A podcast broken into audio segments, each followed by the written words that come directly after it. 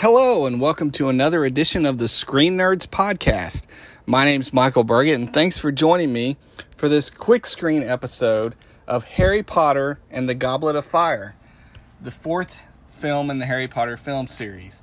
Uh, now, as you uh, have known from some of the previous episodes I've mentioned, this is my first time uh, in watching or even you know keeping up with the Harry Potter series, and so uh, I'm now to the fourth film. And going in, I was really hoping that, uh, as I mentioned in the previous episode, that this would be a step up from the second film and the third film because I felt like that those kind of were a step down from the first film, and so I was hoping that this one was at least a step up. And overall, I enjoyed this film. I didn't enjoy it as much as the first film. Right now, to me, the first film is still probably my favorite of of the bunch, but this one was much better than the second one and the third film. And I took down some notes as I uh, have done with the the previous films, and so I wanted to share some of my thoughts. The first thing right off the bat,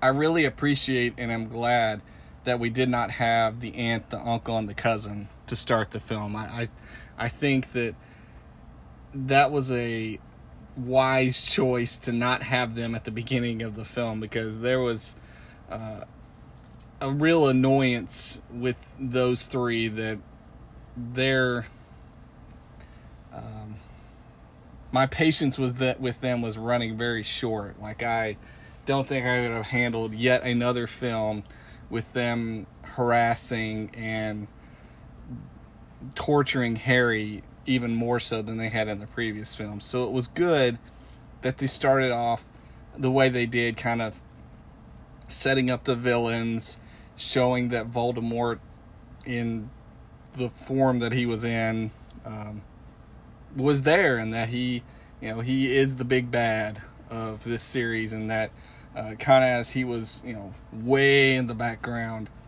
uh, not not even existent in the last film and the last story, but here he's it's almost immediately, you know, brought to the forefront of yes he's here, yes he's the bad guy, and he's going to be prevalent in the story moving forward. So I thought that was good.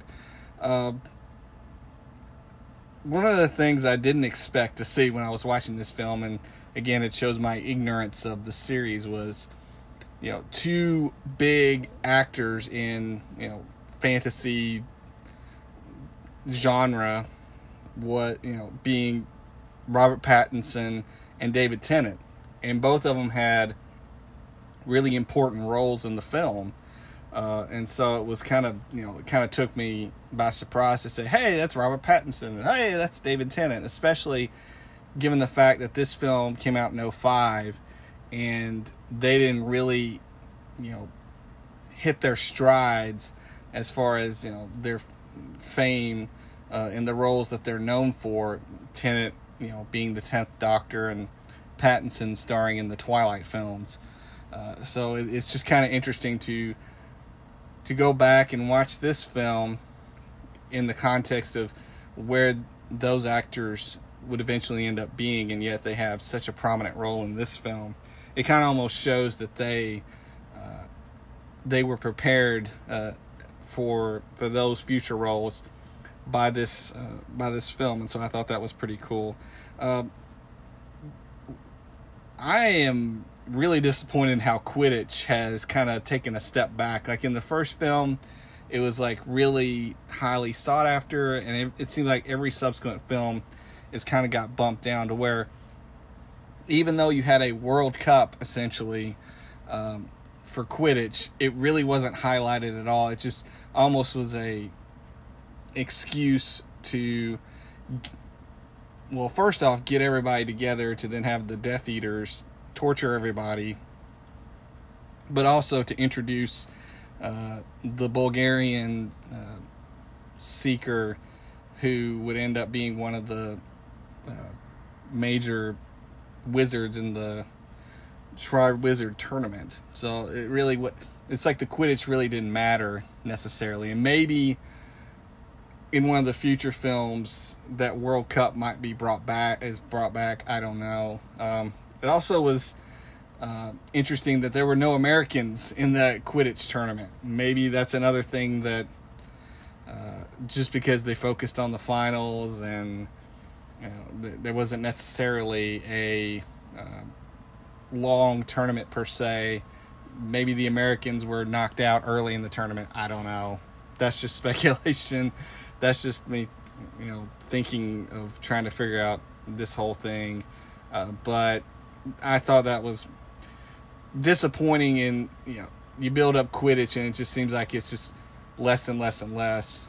I guess the same thing could be said with the House Cup because it really that was like the focus of the first film, and then subsequently, um, even the houses. There's not really any mention of it, especially this film. This film, there was really no mention of of the houses at all. Um, and again, maybe that's something uh, in the subsequent films and books that gets brought back up. I don't know. Um, I understand why there was less of a focus on the Quidditch and uh, the houses because you were setting up for the Triwizard Tournament, which um, was an interesting concept um, in one sense, and in another sense, it it just kind of was confusing in some ways because you have a tournament um, with three different schools, I guess. Um, but they don't necessarily say like how how many times that tournament takes or that tournament takes place or because um, it doesn't seem like it's an annual thing because obviously uh, they waited till the fourth year to, to do this. So i don't know if it's something every four years every however long i don't know. Uh, but it it's an interesting concept and it was uh, they tried to make a big deal of it by having the entrances of the other two uh, groups coming to Hogwarts. And I guess if Hogwarts had went to somewhere else, they Hogwarts would have had that um, flair of an introduction. I don't know, but um, it was something where at least it, like I had mentioned in some of the previous films, how uh, how long it took to get to the name of the the title and the the story. In this film, it only took like 22 minutes or so before they mentioned the Goblet of Fire being uh, where they drew the names out of the tournament. And that that the tournament and especially that first challenge or so is probably the one part of the film that I just did not like. And I think a lot of it goes back to forcing drama. I, I feel like that this film it got drama right, but it also got drama wrong. And when I say that it got it right and it got it wrong, it was a this film was a very darker film than the previous film. Uh, the previous film, like I mentioned in the last episode, was very jokey, very comedic. It was very slapstick. This film had had humor at times, but it was re- it was really more dark. Um, and I think a lot of that is because of kind of reintroducing Voldemort and setting up the the eventual clash between him and Harry, the final clash, even though uh, there was a clash in, in this film. But obviously, the subsequent final clash. But you have to kind of get darker to get to that point. And so I, I liked that there was some good drama in this film, but like I said, that that part, especially with the first challenge or so, like whenever Harry Potter's name was brought in, uh, to right up to uh, kind of the second challenge, uh, that drama was just forced because it's like you have all these students who seemingly turn on Harry Potter for no reason, uh, and you know, basically hate him. Like he had did something wrong just because his name was put in there, even though he didn't have anything to do with it. But they thought that he did, and because they thought that he did, they just all hated him. I thought that that was a weird way of bringing tension in, and also the way that they brought tension between the trio. I thought that that was kind of weird.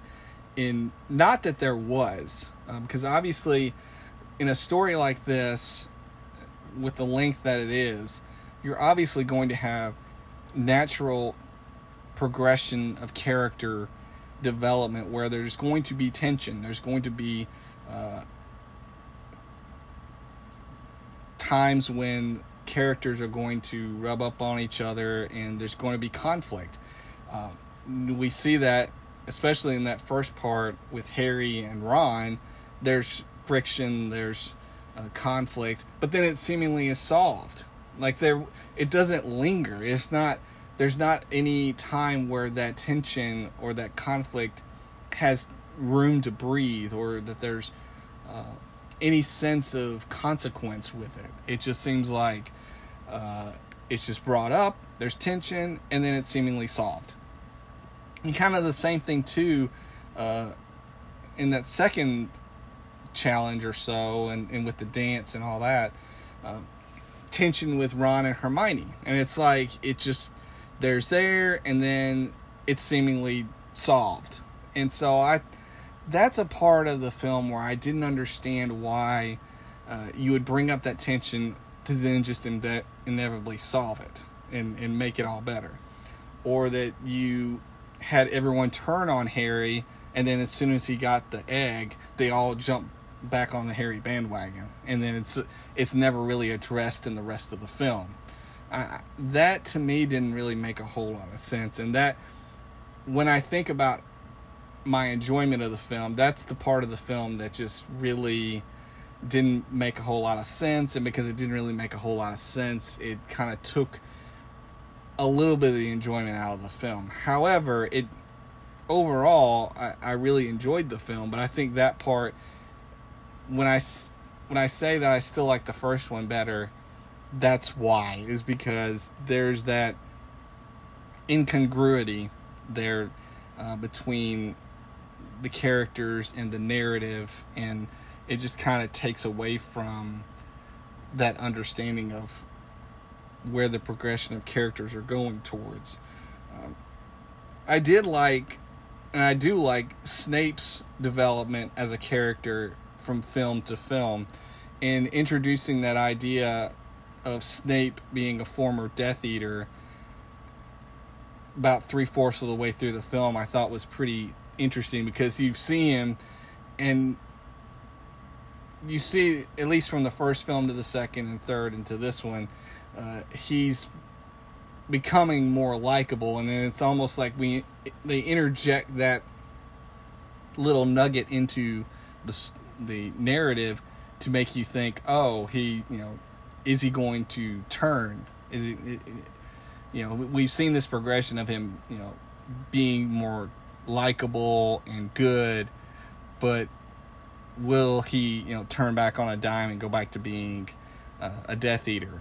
That's, you know, I, I think that I thought that that was pretty cool, and I also liked um, how Neville is becoming more likable uh, in, in, that he uh, is more assertive. He's more. Uh, I mean, he still has his goofy side to him, but I like that he's kind of progressing forward and becoming uh, more of a quality character. I think. And speaking of uh, progression and character, I feel like that there was a little bit of a positive step for Ron in, in his character. I mentioned uh, in the previous uh, two podcasts how two and three he seemed to have regressed, and in this one, it it feels like that he progressed, but it took until almost the very end of the film to to see where he gets to a point where he's kind of progressing because he's still in a lot of ways, it it's that teenage angst eh, that you see out of him, which uh, is understandable and natural. But I think that by the end of this film, it's almost like he has kind of taken that step forward as far as uh, progressing again, and so it makes me look forward to the next film when hopefully uh, seeing a little more progression. Hermione, again, is probably out of the three is probably the more standout character as far as development and growth. Um, although Harry, I like the fact that in this film, Harry's not the one who's the rebel. Uh, like I mentioned in the previous episodes, Harry was almost trying to be the rebel. Like he was, you know, he that he was proactive in being a rebel. And in this film, it was more reactive. Like it wasn't his doing that he got put into the tournament. It wasn't his doing that you know certain things were happening. Uh, it's because you know other people were you know, putting him into it, and he just kind of got swept up in it. But you know his character of himself uh, was more of a higher quality that he was more noble. Um, I mean, we see that several times, uh, and even when he had the choice in the maze of uh, leaving characters behind, um, for you know to to get the cup, he didn't do that. He cared for the other competitors that were in the tournament, and so I like the fact that it was you know there was less emphasis on him being a rebel and more of an emphasis of him being a noble quality guy. And so i i i, like that there's that progression uh, of his character as as going forward as well as the fact that showing that he is becoming that wizard um, in strength and and uh, knowledge and so forth. Like he actually is that great wizard that you know everyone's supposed you know suppose him to be. He again is taking more steps uh, to him being that uh, great wizard. Um, one of the other things that kind of stood out to me was the the weird dichotomy that of how Harry Potter is viewed um, in, in, this film, and I, I, mentioned it earlier, is the fact of he's hated, he's loved, he's hated, he's loved, and it's this film just it just seemed like the key, it kept turning on a dime as to how uh, people and characters viewed him, and I don't understand. I mean, I don't understand why that was, especially. Uh, I would have understood it if it was, you know, his first year at Hogwarts and people didn't know him. But it's like, it's the fourth year. He should, you know, all the other students there and professors should know who he is and what he's about. And so it that just seemed weird how that just kind of kept changing back and forth uh, throughout this film how it was viewed uh, or how they were viewed. Um, you know, I mentioned earlier it's darker. Uh, this film was a very darker film, and I think the maze sequence very much captured that. There were some very uh, horror elements to that um, sequence with uh, how it was shot, how uh, the sound effects, uh, everything to that scene uh, very much played up like a horror film. Uh, and I thought that was interesting, especially because your it led up to the return of Voldemort and and that battle that took place between Harry and and Voldemort. So you, it it, the maze kind of set that scene up because you couldn't have you couldn't have went from jokey jokey to Voldemort. You had to have that kind of transition, and I thought the maze, with its dark elements, with its horror style, uh, lent itself well to having that transition into um, uh, to Voldemort and that return. Um, and I, I, thought it was very funny uh, when they revealed the Death Eaters and Lucius Malfoy was a Death Eater, and it's like, well, of course he is because you know he he's dark, he's you know, evil, he's just you know, it it just makes sense that he is that uh, he's a part of that group and that he would be with Voldemort. Um, although I uh, I also wrote down uh, earlier with uh, his son Draco uh, that at least his his hairstyle gets better with each film. It, it seemed like in the first film his hair was horrible, and it seemed like with each progressive film, it's it's at least getting better and better, so that he actually looks like a a normal person and not this really this campy, uh, as I mentioned last time, pro wrestling heel. Like he actually looks like a normal normal kid at this point. Uh, with his hairstyle and but maybe that'll change. Maybe in the next one he goes back to having a weird goofy hairstyle but um, at least for this film it seems like the progression of normal hairstyles uh, for draco is is progressing in a uh, manner that makes sense. Um, it's weird that they would have that the the conflict between uh, Voldemort and Harry here, but I guess when you when it's seven books, this technically is the middle, the middle middle part. So, um, or I guess you almost essentially over halfway through uh, with the story. Um, you kind of need to have a setup of a, a conflict or a battle, but I almost think it would have made more sense to wait until the fifth one uh, to have that quote unquote initial one, even though the initial one was when Harry was a baby. Um, but it just kind of seems weird that it was kind of, you know, he's revived and then boom, they go into a battle. Um, but it makes sense uh, in, in, the story in the sense that, you know, they needed some kind of climactic battle because they really didn't have it with uh, Tennant's character. Uh, that would have made more sense if there had been a battle between Tennant's character and Harry instead, but they kind of kind of shoehorned it into more of he was just the the puppet uh, the puppet master pulling all the strings to get Harry there to revive Voldemort, but not necessarily them fight. Um, but overall, like I said, I thought this was a good film. I, I, I would out of the four so far I've watched, I would put this one number two, um, behind the first one and ahead of the second and, and third films.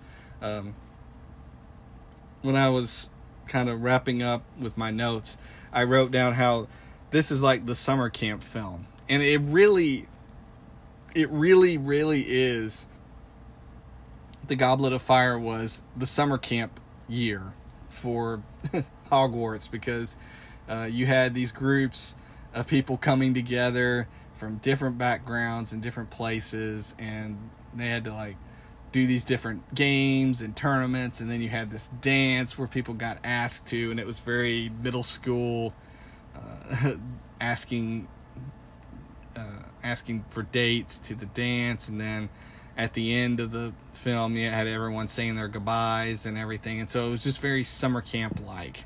What, what was this film? And so I, th- I thought that was kind of an interesting thought that just came to my head as as the ending was happening. And overall, I like the ending too because it kind of made sense uh, with Hermione saying things were changing, and and they are because both in the fact that their lives individually was changing, but then also just collectively, uh, you know, knowing that Voldemort is alive and out there, and you know he's the threat that's looming ahead. Uh, you know, things are going to change. They're not going to uh, be what they once were, and so uh, it, it was both a kind of foreshadowing, kind of an ending, but also it was kind of upbeat because there was uh, there was still that kind of triumph of uh, you know Harry surviving and you know winning the tri uh, wizard tournament. Uh, so that's my thoughts on Goblet of Fire after seeing it for the first time. I'd love to know what your thoughts are on this film. what you know, what did you think when you saw this film? What what what what are some of your takeaways? Uh, from when you watched it for the first time or watched it for the 50th time. Uh, I'd love to know. Uh, you can email the podcast, screennerdspodcast at gmail.com. Uh, you can tweet the show uh, at Screen Nerds Pod. You can find me on Twitter there. Uh, and please, please share this podcast. Share the link. Go to Apple Podcasts or Spotify. S- subscribe, rate, and review. Let people know what's going on here with this podcast because uh, I would love to, you know, continue to build this community uh, of film lovers and TV lovers so that we can just share uh, in the things that we enjoy about uh, film and TV. And so I'd love to uh, have you help bridge and build this community together with me. So thanks for joining me, and I hope to catch you on the next episode. Later.